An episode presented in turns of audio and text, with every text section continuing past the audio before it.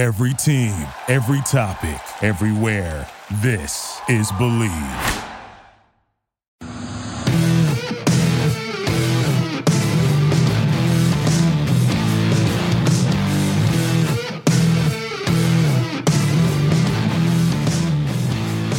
What's better than this?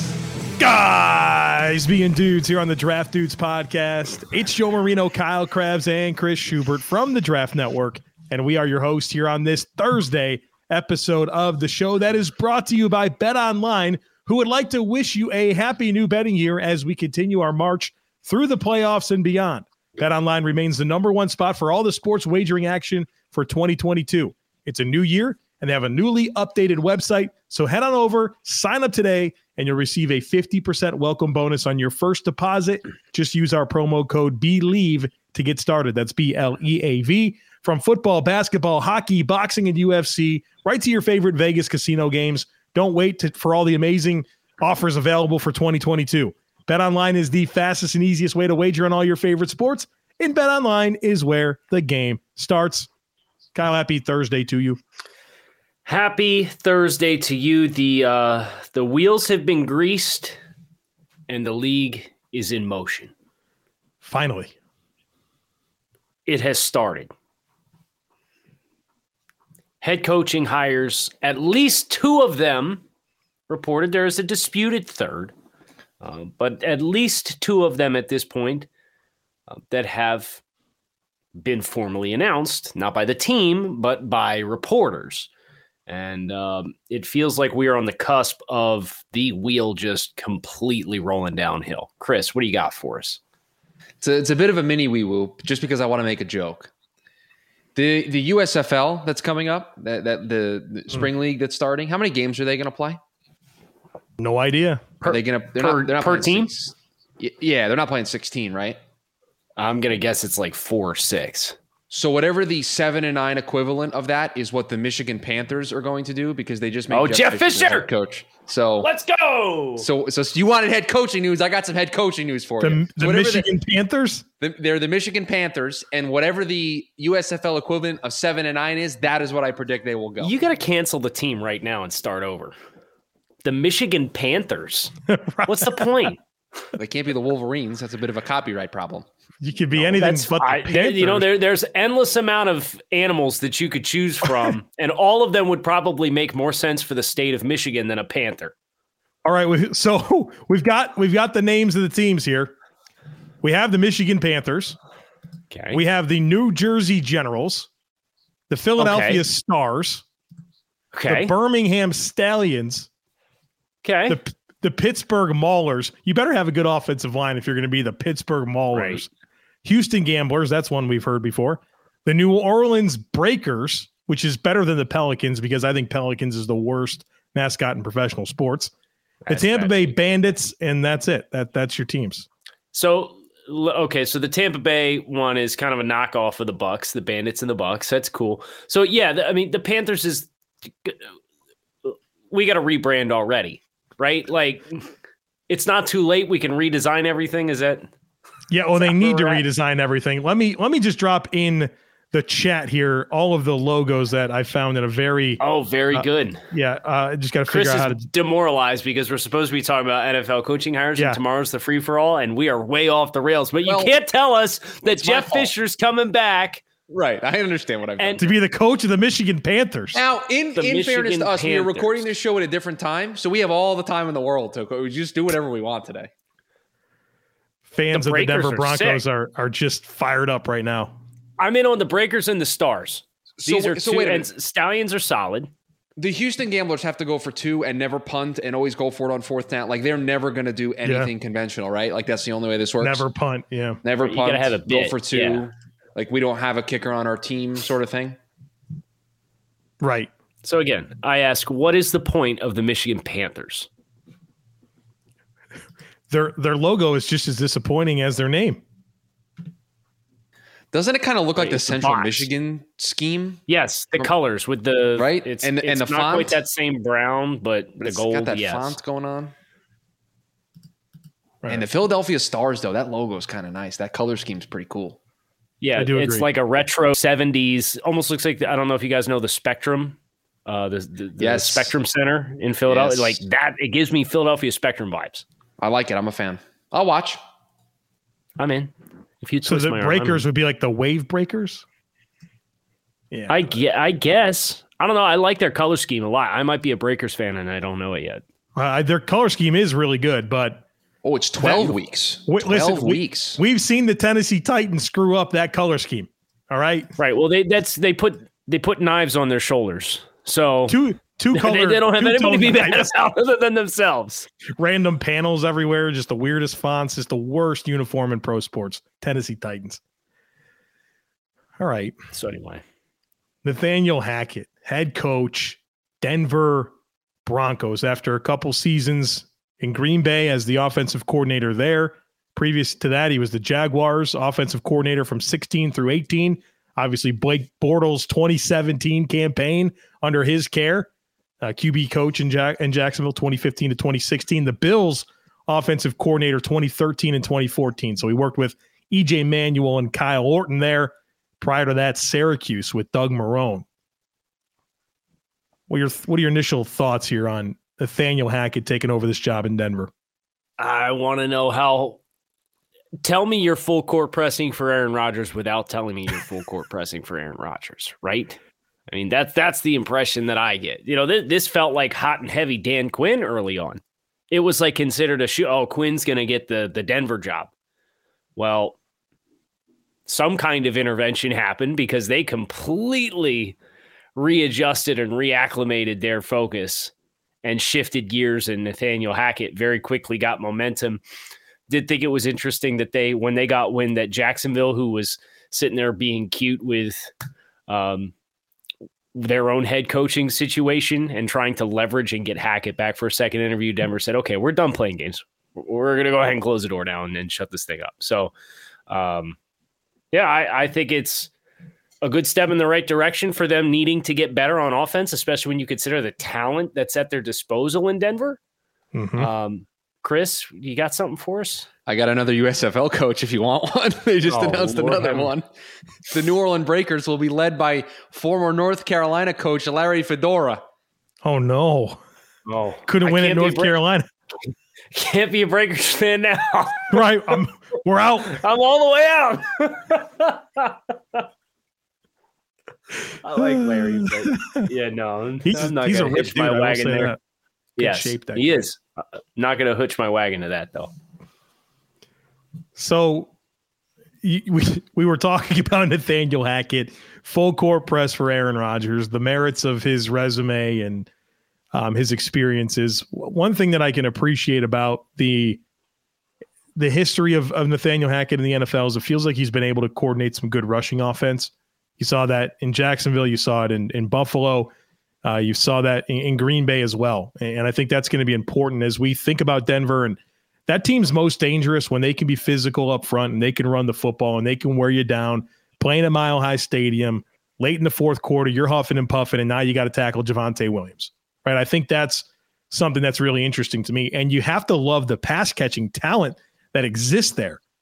And so you have the right offensive mind here to kind of like maximize what you have offensively. Obviously, you need to get the quarterback piece right. And then it's just a, a matter of trying to build on the defense that was already in place. And so, you know, that's a that's a tough division there when you're looking up at Kansas City and, and what's happening with with the Chargers and I mean the Raiders were their playoff team this past year. They're going to do something splashy at coach. And so I think this kind of gives them an opportunity to tap into what can make Denver stand out in a really tough division. Yeah, and uh, if they end up being aggressive with that head coaching spot and getting an offensive mind in there or at that quarterback spot, well, they are very much in the conversation. I think what what would be more interesting is do they have enough horses, pun intended, or perhaps not? I'll let you be the judge. uh, to try to pull off the coveted double dip of Davante and Aaron Rodgers. I mean, you could send Jerry Jeudy back, Yeah, right? Of course. You you pay Courtland Sutton, you pay Tim Patrick. Jeudy's been good when he's been healthy, but I know he struggled a little bit with drops. But if you send him back to Green Bay, if they put the franchise tag on him, because I, I know Aaron's trying to make his decision in time for the franchise tag deadline so that Green Bay can make a decision and not be disrespectful to the organization. But I refuse to believe that Green Bay is just going to let Davante Adams walk. It's going to be tough, man. They're Either they're way. really they're really up against it with the cap, man. So Mhm. a lot of creative things are going to be necessary to fit it all, you know? So could be the end of an era there. Um, just one other note here on on Nathaniel Hackett as I kind of remember my exposures to him from his time in Buffalo. One of the prevailing things that everybody said about Hackett is that he is just full of energy, like just this crazy amount of energy every single day. And that's never a bad thing to say about a guy that's getting ready to take over as a head coach. And obviously, that's you know that was back in 2013 and 2014. So he's had a lot of time now to like grow um, as a coach, and he's had different exposures. And when he took over for Buffalo in 2013, I mean, he really didn't have any meaningful NFL experience, just some quality control work. Uh, and his his real opportunity as a as a coordinator was at Syracuse in 2011 and 2012, back with Ryan Nassib in that group. And so um, I don't know that he was ready for that job in 2013 and 2014, but you have to think through his exposures in the league and um, obviously his father, Paul Hackett, uh, you know, big time coaching background there. That he's probably at a good good good spot right here to step into this situation, especially if you know if he gets Aaron Rodgers to come with him. Yeah, so I'm I'm playing the game right now, Joe. You know the game that we like to play where we say something and then we we pull it out and we do it like live on the air. Oh, I thought you were playing Wordle. No, I you know I haven't done I haven't tried Wordle yet. I'm not doing it. Yeah, I'm not doing Dude, it. it, don't don't. As somebody who does it on a daily basis, it messes with you all day when you get it wrong. Nah, I just I'm at that point, and Kyle's there too, man. I just I, I only have so much time in my day. bandwidth You know, for I don't have the shit, yeah. bandwidth, right? Like it's all about if I'm if I'm doing that, it's taken away from something else, which is either my work or my family. And it just you can't make those type of trades. Uh, so I have traded Aaron Rodgers. I've released Za'Darius Smith, Billy Turner, and Adrian Amos, and restructured Kenny Clark, David Bakhtiari, and Aaron Jones. And Oh, I've gotten all? the Packers. That's all. I've I have gotten the Packers to five point seven million dollars. Okay, we got a draft class to sign. Other player, you got to fill out your damn roster. You know what I didn't realize? Preston Smith is a goner. You know what his cap hit is? Preston Smith? Guessing pretty high. $20.9 million, Preston Smith. Mm, healthy. Now, if you release him, you could save 13.7. Now I've got you up to $19.5 million by releasing Za'Darius Smith, Preston Smith, Adrian Amos, Billy Turner, restructuring Bakhtiari, Kenny Clark, Aaron Jones, and trading Aaron Rodgers. How do we feel? Now I could put Davante Adams on the franchise tag and trade him. That's a lot of steps, man. A Well, I think steps. the restructures are pretty straightforward. You're you're going to be hurting in the pass rush department because you're releasing Za'Darius Smith and Preston Smith. But the only other players you're losing are are Billy Turner, who I understand has been a starter for you, but he's you, know, you should be able to find He's a competitive replacement. And Adrian Amos, Okay. done, done. We can go. do this, Green Bay. Goody, call me up. We'll work through it. We'll lock it in. But this was The, not uh, the only head coaching job. No, yeah. The Bears. So now we're going to talk about the Chicago Bears and their transition from Ryan and Matt to Ryan and Matt. 2.0, baby. oh. 2.0. Joe, you got the uh, you got the bio dialed up. Yeah, I got it dialed up. Matt Okay, let's do it. Eberflus, head coach of your Chicago Bears, spent the last uh, couple of seasons with the Indianapolis Colts as their defensive coordinator. He's held that job since 2018. Then he had a long run with with Dallas, 2011 through 2017, as their linebackers coach, where you know he gets a lot of credit for the development of Sean Lee. Uh, before that, he's the linebackers coach in Cleveland with the Browns, 2009 to 2010. Then he had a long run as Missouri's defensive coordinator, 2001 to 2008. And then before that, it was a bunch of time spent at Toledo, which is his alma mater and where he's from. He's a Toledo, Ohio native, now the head coach of the Chicago Bears in Indianapolis over the last four seasons where he was their defensive coordinator. Um, they had a top 10 scoring defense in three of those four seasons. And I can tell you this is is I've been pretty dialed in on Indianapolis. I, I mean, over his tenure there. I always think that defense is really good. I, and I think he's done a really good job of maximizing the talent. I think there's players that have come there and played above expectations. Um, I think he's done a really good job of maximizing guys like Darius Leonard, you know, turning him into an absolute superstar. What they got out of, out of Denico Autry when he was there, Grover Stewart's really developed a lot of young players on that defensive line. Uh, those safeties. I mean, just from a defensive perspective, I just I'm very impressed with what Matt Eberflus has been able to do with not necessarily these like high premium, you know, top five pass rushers, right? Like that's not on that roster. But he's been able to really maximize a lot of young players and, and players that I thought were kind of journeymen that go to that Colts team and they play really good on defense. What is your palette for this decision and Justin Fields? Well, um, I think he's got to get the right offensive coordinator. That's going to be important. I think that's something we say every time uh, defensive minded head coach gets hired. It's all about who's the coordinator coming with him. So, are are you privy to who that is reported to to be leaning towards? I think I saw something. Um, a was it a passing game coordinator for Philadelphia? Philadelphia, the Kevin, Eagles.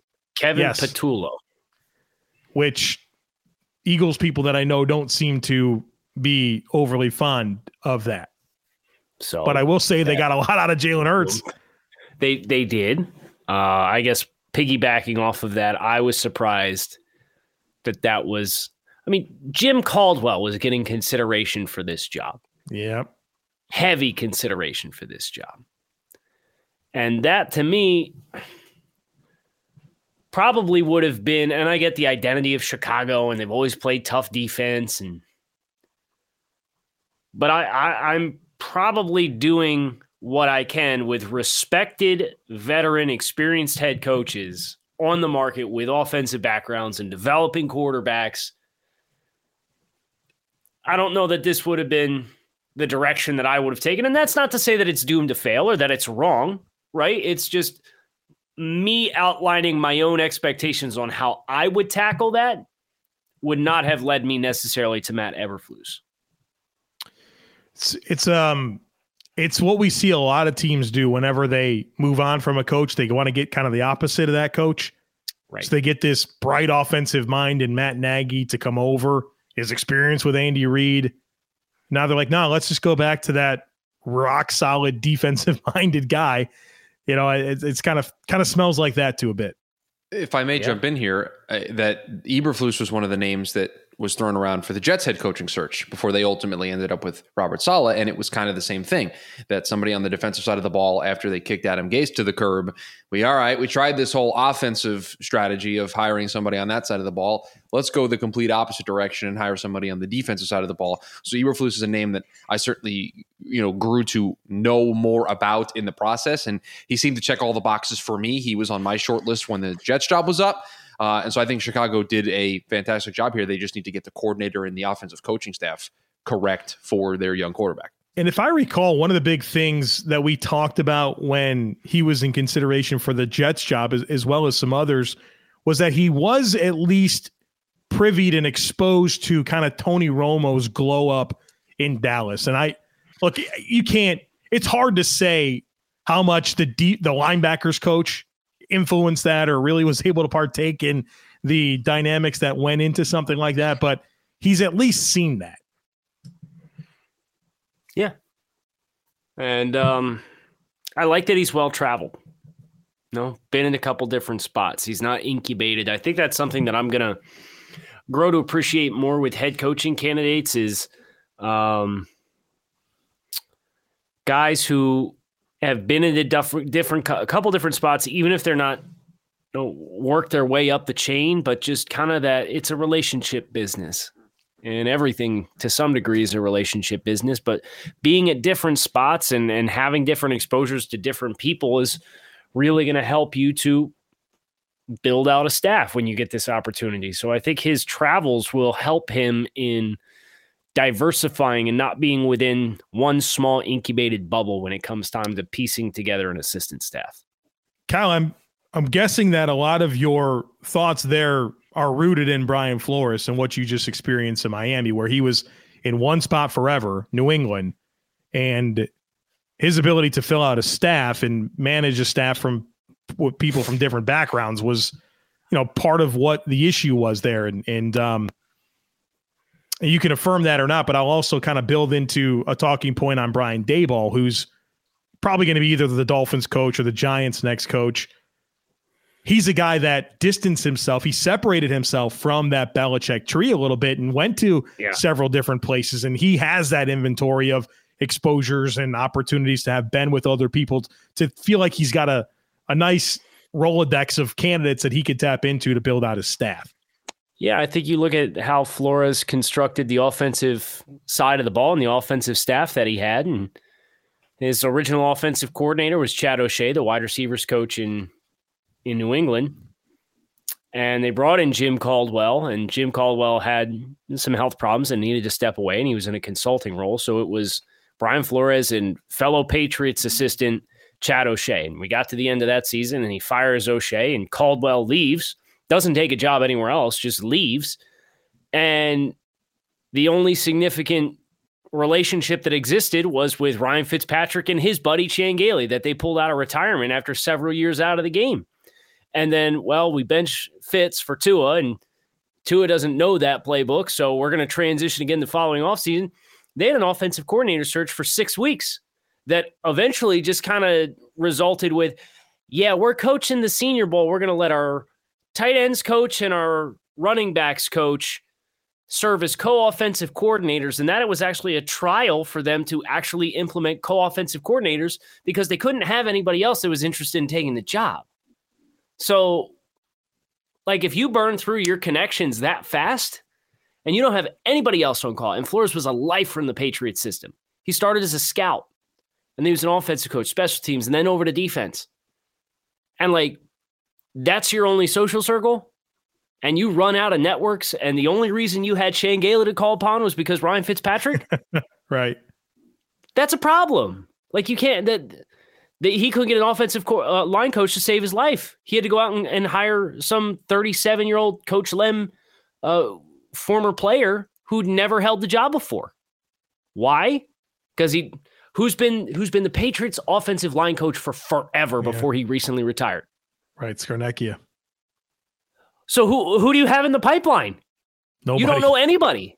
Right. You know nobody who's capable of taking that job unless you're going to talk Scarnecchia coming out of retirement. So yeah, guys that have been in a, a number of different spots and, and been at it with different people instead of the same circle is is definitely a big plus for me now in reviewing the things that went right and went wrong with this most recent uh, Dolphins cycle for me personally. How many more? How many more vacancies are getting filled like imminently in the next 24 well, to 36 hours? We should talk about what's going on in Jacksonville. That probably should be the last one that we talk about here on the show. Because Big power it, play by Byron Leftwich. Because that's certainly what it looks like is going on. So, Chris, why don't you Good set the him. table on, on that? So reports came out this morning from a longtime local Cardinals reporter who still covers the Cardinals here in Arizona that current Cardinals executive, somebody part of Steve Keim's staff, former player for the Cardinals, Adrian Wilson, was going to become the new general manager in Jacksonville with Byron Leftwich as the head coach. And so, for those of you who maybe have been keeping track of this at home, the Jags have a general manager. Trent Baalke is their current general manager there in Jacksonville. Well, it is being kind of high. There's reports on this that Leftwich basically said, "Listen, I am not taking this job with Trent Baalke as the GM. So we, you either get my guy in Adrian Wilson, or thanks but no thanks. I'll go take interviews elsewhere, or I'll stay coaching Tom Brady and the Tampa Bay Buccaneers next season." And it appears as if, at least, it's trending in the direction that Leftwich won that battle. Now, Kyle, right before we jumped on to record the show, you mentioned to me that Leftwich is still potentially getting another interview for one of the other jobs that's available. New Orleans, I think, was the one that you said mm-hmm. that you threw out to me. So I don't know if it's done, done, but it's certainly like with this report coming from this market and the person that it is, it's somebody that I know has well good connections inside that building, and so I would assume that that they they've got pretty good intel on this. So I'm surprised that it hasn't been a done deal yet. But but yeah, Jacksonville, they're a mess. They're a dysfunction. Yeah, I mean this is this is handicapping your head coach. And I, I guess the question that I would ask is this: If Byron Leftwich has been your guy all along, and the hire hasn't been done because Byron Leftwich fundamentally agrees with the general manager that's in place, like guys, you're not on the same page with the first freaking decision that you have to make. How did you predetermine all these weeks ago that this is your guy? How is that possible? Please answer the question. I'm getting head shakes. How is that possible? Uh, can I offer? Can I offer a potential solution? You're not going to like it, but I will offer. By all means. Solution there was a lot of media and fan driven connection of, oh, Byron should get a head coaching job. The Jags job is open. This makes so much sense. He returns to Jacksonville. He coaches up a young quarterback in Trevor Lawrence. And that media narrative snowball got so out of control that the Jags internally, Shad Khan internally was like, well, we can't not do this. We can't not talk to him without really working through the particulars that you're talking about. And this snowball has now become an avalanche and it's just out of control to the point where they don't know what they're doing. Well, wouldn't surprise me, but you know, that's also beginning with the end in mind, which is the best way to guarantee that you're going to have problems and your process is bad. Byron Leftwich wasn't a good quarterback in Jacksonville. Like he was a number seven pick in that draft, and he he was not a meaningful starting wow. quarterback for them. Joe that's I think I, I, think that's a little hurtful. To Byron. it's not hurtful. He didn't. He, he wasn't is. good. He did not fill the promise of being Sir. a top ten pick at quarterback. What's the obsession? What's the obsession to bring him back to Jacksonville? Like maybe you're interested in what he's been able to accomplish in his three years in Tampa, and that's the big appeal. Okay, but like the reunion piece of this is the weird part because it's not like this was a player that endeared himself to this franchise by rewarding them for their uh, willingness to pick him number seven overall. A winning record when Joe acting like Byron Leftwich is the starting quarterback in Jacksonville doesn't have a winning record. 24 and 20 as a start. 20. You you give me another win, quarterback. Wins our quarterback stat, right? Was that we're going to have this conversation? Yeah. We know there. Come on. So okay, okay. So Joe, let me. I'll take your point for just a second here. He's a very well established coordinator that has done well. So as long as it's about that, now I can live with that. But you can't sit here and like this reunion thing but as the, the, the catalyst. Like I don't. You're, not, you're going to ignore that. You're going to ignore that it's somebody who has a connection with that fan base. Now you can, if you want to tell me that that's a bad approach and you don't need to quote unquote win the press conference, that's fine. But you're telling me that that's not playing into this, that they don't recognize that man, this I'm is an telling you, it coaching candidate. Come on, man. That, that well, I could see both sides of this because their their last one was an off the wall hire and it was a disaster, unmitigated disaster. That Urban Meyer was the the head coach of the Jacksonville Jaguars. So I do think from a PR perspective when your head coach is in the headlines for all the wrong reasons for the entirety of the season, I do think there's a little extra weight for a well received hire this time. Now, this is this is not a friendly business for those with thin skin and, and getting their feelings hurt by criticism, right? So at the end of the day, you should be hiring the best person for the job based on their qualifications. But the work that Byron Leftwich has done in Tampa Bay as the offensive coordinator, I think makes him very qualified for the job. So that's kind of where it's like it's a meeting of both ends of the spectrum, and maybe that's why it's such a commonly accepted uh, foregone conclusion. Maybe I don't. I'm just trying to speak objectively about it. I have a take for you, Joe. Okay. David Garrard was a better quarterback for the Jacksonville Jaguars than Byron Leftwich. David Garrard. I I okay, just spitballing. I look up I think upon him like I haven't looked at any numbers, but I feel yeah. like I felt like he was a better player. He was like a pro bowler and stuff like that. Uh, he yes, he made the Pro Bowl one time. Dude, Byron Leftwich had four fourth quarter comebacks in 2004. Four. They won. He won eight games. Half of his wins were fourth quarter comebacks. David Garrard's final season, he had five game winning drives in 14 starts. It's crazy. They went the eight, Jacksonville went eight way. six that year. It's the Jacksonville way. Pride How many East did Bortles Carolina. have?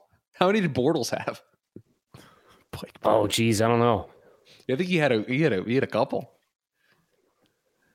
Mark Brunell I is still stand the by my greatest take. ever Jaguars quarterback. Yes, Mark Brunell is. But I would I would say from a resume and accomplished accolades perspective, David Garrard is better quarterback in Jaguars lore than Byron Leftwich. And I'm going to take the fact that there's no dispute as a win and that you guys agree. I- I don't I don't disagree immediately. I'll tell you that. I don't I don't Uh, fumbles were a problem, though. Just kind of reviewing his career. Garrard, he had 25 fumbles his last two years, and he lost eight of them. It's a healthy amount. That- Do you know that what's do you know what's fun? Do you know what's really fun? Looking at Byron Leftwich's um pro football reference page, you know a guy's been around a long time when he has seasons in which he doesn't have a QBR because QBR wasn't a thing, and then he has Right. seasons in which QBR is a thing. That's fun. Right. That's a good time. that kind of blending of the blending of the leagues? Is that all we have right now? We got a big show tonight that we may want to tease before we get out of here. But yeah. yes, Chris, why don't you why don't you tell everybody about what's going on tonight? Uh, yeah, the two gentlemen on this show, Kyle and Joe, were a part of a roundtable, the latest TDN 100. Keith Sanchez, uh, Damian Parson, also on that show. Uh, the Shrine Bowl, Senior Bowl, coming up around the corner. We're all going to be at these events uh, over the next week or so. So we figured, hey, we'll give you a January TDN uh, 100 update right ahead of that. So the TDN 100 is updated. That gets revealed tonight. Uh, there's some focus on some different positions that the guys haven't really talked about in weeks past. Do the risers and fallers, and there's always a quarterback conversation that sneaks its way in there. Uh, but yeah, a lot of fun. You can catch that on the YouTube channel, uh, the Draft Network. 7 p.m. Eastern Time tonight is when it goes, it premieres on YouTube. So check that out. Tomorrow on the show, the Friday edition of Draft Dudes, we're going to do a little odds and ends, things that maybe we didn't touch on in the TDN 100, things that still stand out to the guys. They both put together ballots. We will get to that on Friday. So yeah, uh, a good couple days of content coming up here. Wee woo. N- Another USFL coach? No. Bill Belichick has been named the Pro Football Writers of America's 2021 NFL Executive of the Year. Mm. What For a dog all shit the take money. that is. Mm. With all due respect to the GOAT, Executive of the Year, Mm. Guys went from 7 and 9 to 10 and 7, got 50 points dropped on them in the playoffs. Executive of the Year. You kidding me? Spent more money than any team in the history of the NFL in nine days. Not my Mac Jones. Rhamondre Stevenson, and Christian Barmore, Executive of the Year.